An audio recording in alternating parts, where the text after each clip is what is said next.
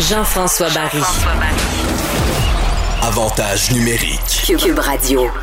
Sidney Crosby va jouer son millième match dans la Ligue nationale en fin de semaine, puis moi, c'est le mien. Là. Sid de Kid, je l'aime, pas à peu près. J'étais au Centre Bell, d'ailleurs, lorsqu'il est venu jouer pour la première fois avec les Penguins de Pittsburgh. Je voulais pas manquer ça, puis on l'appelle Sid de Kid. On a l'impression qu'il vieillit pas, mais il vieillit parce qu'il est rendu à son millième match. Bon, moi, je l'ai regardé de loin. Maxime Talbot a été son coéquipier pendant quelques années dans le vestiaire des Penguins de Pittsburgh, et on l'a au bout du fil avec nous. Salut, Maxime! Salut Jean-François, comment ça va? Ça va très bien. Et toi? Ah, ça roule, ça roule. euh, tout, tout va très bien. Je suis tellement excité pour Sidney Crosby. On dirait que ça fait 10 jours que je fais un petit peu des médias pour, euh, pour son millième match, puis ça me ramène dans le temps. Je te dis, j'ai parlé à des anciens coéquipiers, là, Colby Armstrong, Pascal Dupuis, euh, tu sais, des boys qui l'ont côtoyé le temps, puis ça, ça me ramène plein de souvenirs de mes débuts de carrière avec Sid. Mais parle-nous-en de Sidney Crosby, parce que toi, tu l'as vécu, tu, tu- tu l'as connu là, dans le vestiaire, tu l'as connu euh, en dehors aussi, sur la route, dans les hôtels, etc. Euh, Je, je sais que tu y parles même encore à l'occasion.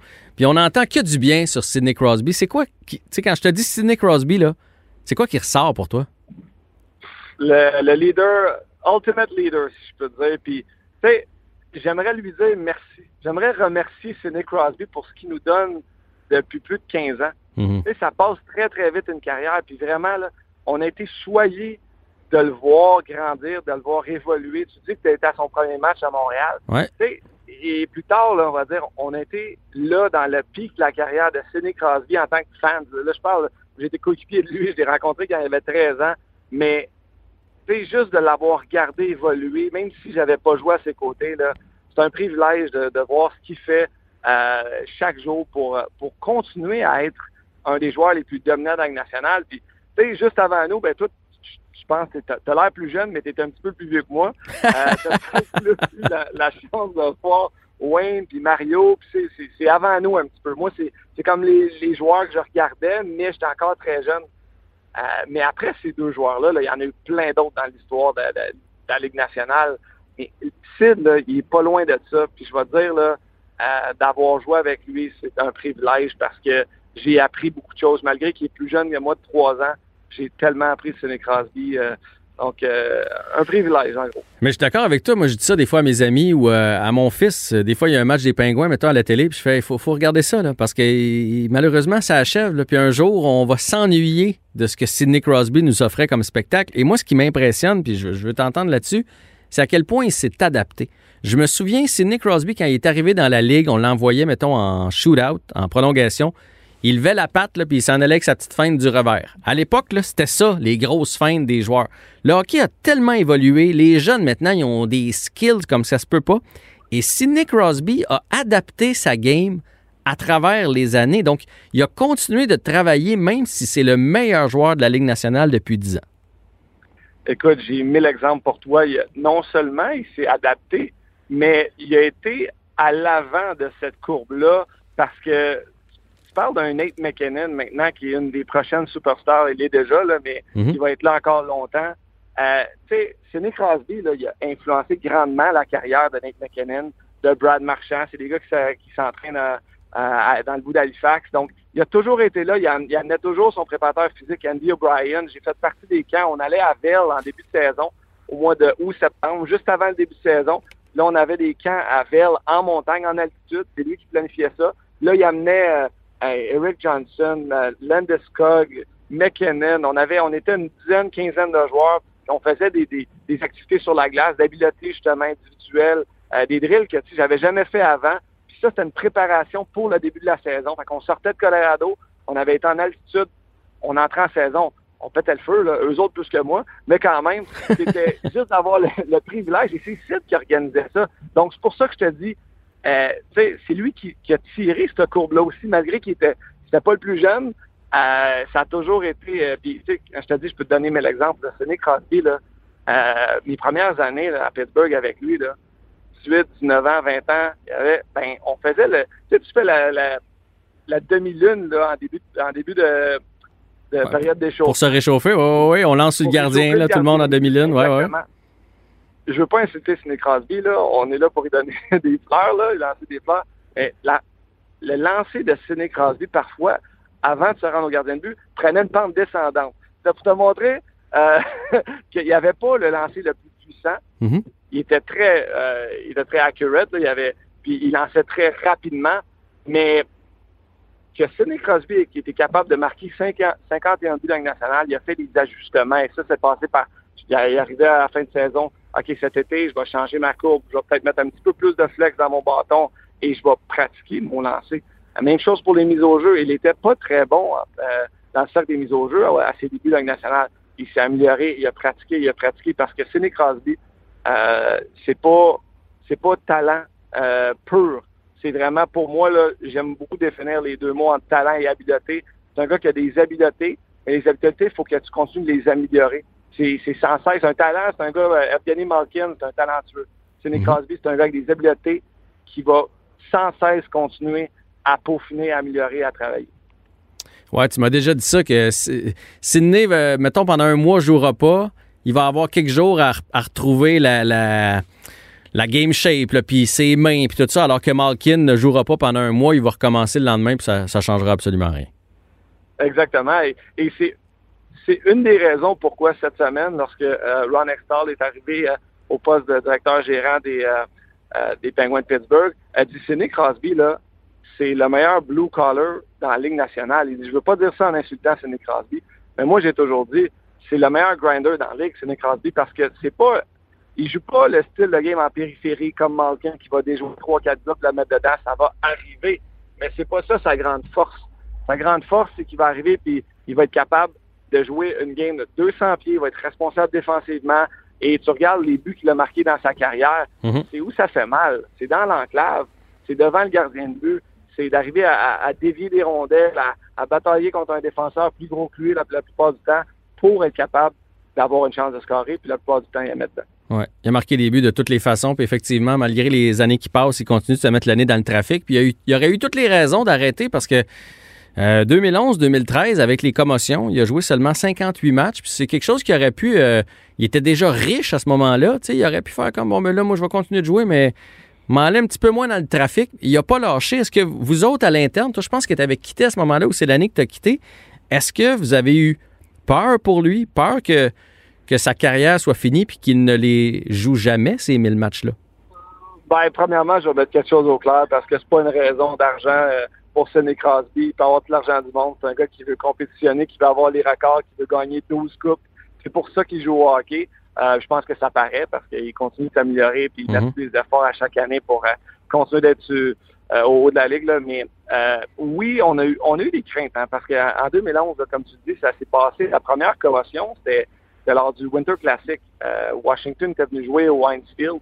Puis moi, je faisais partie de ce match-là. Puis il s'était fait frapper un peu de, en plein milieu de la glace avec la vitesse. C'était Stackle, je crois, qu'il avait frappé ou c'était Fair, un des deux. Puis Sid, ça a été très dur parce que Sidney Crosby, c'est un gars qui a besoin de venir à l'aréna. C'est un gars qui a besoin d'être entouré de la gang. c'est un gars qui s'est entouré de Pascal Dupuis, Kobe Armstrong, euh, moi, tu sais, un peu des gars qui aiment avoir du plaisir parce qu'ils aiment ça rire. Sais, paraître d'un gars plate, Sidney Crosby des fois, parce que c'est rare qu'il sourit, mais pour vrai, c'est un gars qui aime ça rire beaucoup, qui aime ça s'entourer, euh, rire des, blagues euh, complètement stupides, mais euh, donc, pour lui, là, ses commotions, c'était ça qui était le plus dur. C'était que parfois, ben, il pouvait pas venir à l'aréna, il avait trop mal à la tête. Donc, il était isolé. Et hmm. ça, euh, mentalement, on, le dit présentement à quarantaine, là, euh, plusieurs personnes qui, vivent, mais pour un gars qui a besoin de sa gang, qui a besoin de son équipe, qui a besoin de vivre sa passion chaque jour, ça avait été extrêmement difficile. Et, je me rappelle même Mario, Mario Tremblay a fait une déclaration. Sidney Crosby a joué son dernier match et tout. Euh, mais euh, regarde le nombre de spécialistes qu'il a vu justement pour être capable de revenir. Puis euh, ben une chance parce qu'il nous a donné du bon hockey après ça. Il a gagné deux autres Coupes Stanley. Puis encore un bon petit joueur. Oui, oui, il, est il est encore pas pire. D'ailleurs, 468 buts, 500. il pourrait peut-être atteindre les 500. Il pourrait peut-être atteindre les 1000 passes aussi. il est pas loin d'ici la fin de sa carrière. 468, 808 passes, 1276 points. Euh, il partira jamais de Pittsburgh. Hein. De la manière que tu m'en parles, là, c'est, ça a été tellement un grand leader. Les Pingouins vont, vont le garder avec eux autres jusqu'à la fin de sa carrière. Ben écoute, on peut pas on peut pas prédire le futur là, puis vraiment l'analogie l'analogie si Wayne Gretzky a été changé, tout le monde peut être échangé, mais ça m'étonnerait beaucoup. C'est quelque chose que c'est un joueur, quand tu penses au Penguins de Pittsburgh, tu penses à Mario Lemieux tout de suite, présentement à Sidney Crosby. Donc, oui, je serais très surpris, mais regarde, on sait jamais. Il n'y a rien d'impossible dans l'hockey. Euh, tantôt, tu disais justement, tu le mettais dans la même phrase que Gretzky, que le mieux. Je pense qu'on peut l'ajouter. Hein, à travers les époques, là, Howe, euh, Bobby Orr, Gretzky, le mieux. Je pense que Crosby, maintenant, fait partie de ce groupe select-là des, des 5-10 meilleurs joueurs de tous les temps. Ben, ben oui, sans aucun doute pour moi. Là, puis, c'est, même plus qu'un joueur, comme on dit. Pour moi, tu me demandais en début d'entrevue, c'est, c'est à quoi c'est, c'est quoi qui fait penser Sidney Crosby, qu'est-ce qu'il a en tête? Puis c'est, aussi sa manière de se comporter hors glace. Mm-hmm. il y a eu euh, un très, très bel exemple. Premièrement, ça vient des valeurs familiales. Il y a deux bons euh, parents, mais après ça, euh, Sidney Crosby, il a habité six ans chez Mario Lemieux dans le sous-sol, ben, pas dans le sous-sol, au troisième étage chez Mario Lemieux dans une chambre. Tu sais, pas, Crosby n'avait pas le sous-sol à lui seul. Il habitait dans une chambre à l'étage avec les enfants de Mario. Puis, ça fait partie de son histoire aussi, parce qu'il a appris à, à devenir un professionnel, à, représenter la ville de Pittsburgh de Mario Lemieux, qui est un des, joueurs d'hockey avec le plus de classe qu'on connaît. Donc, euh, euh, regarde, ça fait partie de son histoire, la classe que Sidney Crosby euh, a eue. Puis souvent, là, c'est les petites attentions aussi. Le nombre d'attentions que Sidney Crosby fait pour les gens à l'aréna, les, les équipiers, les trainers, vraiment, c'est un gars qui pense à toutes ces petites choses-là. Des choses, là, des fois, il engager des photographes lors de remises de, je sais pas moi, de n'importe quoi, juste pour que les gars aient leurs photos euh, dans un cadre. Il m'a fait faire un, un shoot sur mesure en m'emmener un veston quand on avait remporté la Coupe l'année d'après. Moi, Mike Rupp, puis euh, euh, Tanko, parce qu'on était trois joueurs dans la même équipe à avoir marqué un but gagnant pour gagner la Coupe Stanley.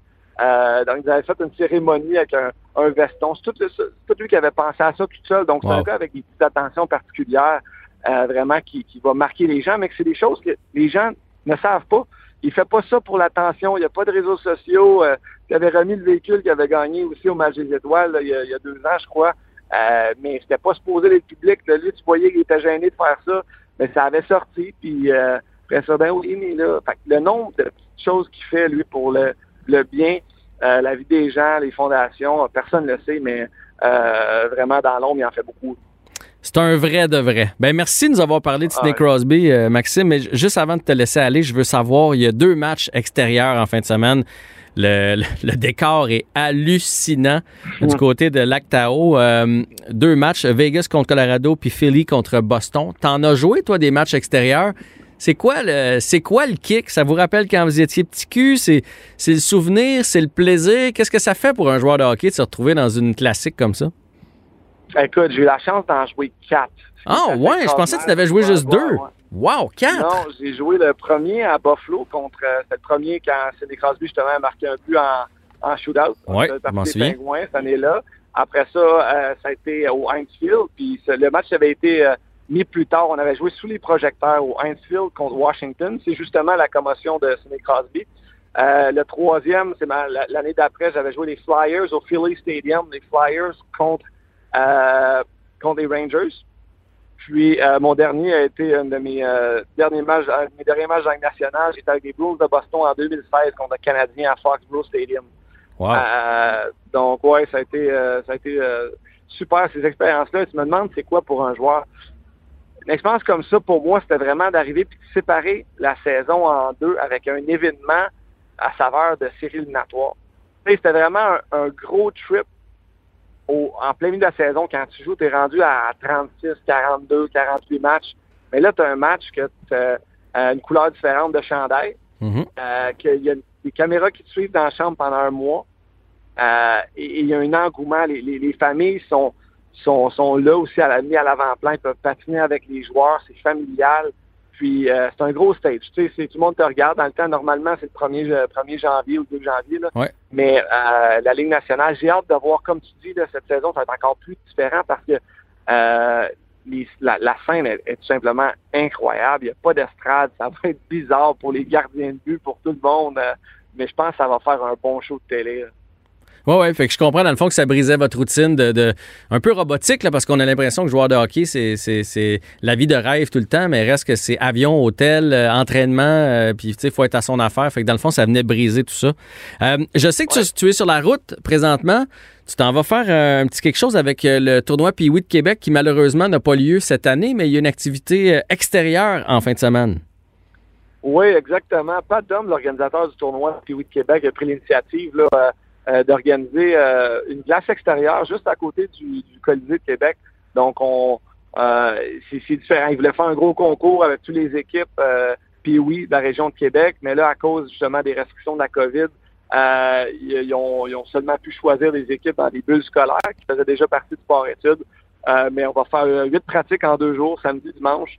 Euh, avec les jeunes à 1h30. Pascal Dupuis, on a un, un coach de skill aussi et moi-même. Puis on va s'amuser avec les kids, au moins leur donner euh, un petit peu de plaisir dans ces temps euh, difficiles. Puis euh, c'est ça le but de la chose.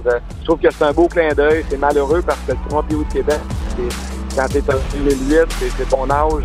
Mm -hmm. pas eu la chance de participer, mais je pense que ça fait partie de, de, pour plusieurs joueurs de hockey, puis oui, d'un des plus beaux moments de leur carrière. Bien d'accord. Amuse-toi avec les jeunes. Je sais que tu es capable. Fais-les sourire en masse. Puis bravo de faire ça et merci de ton temps aujourd'hui.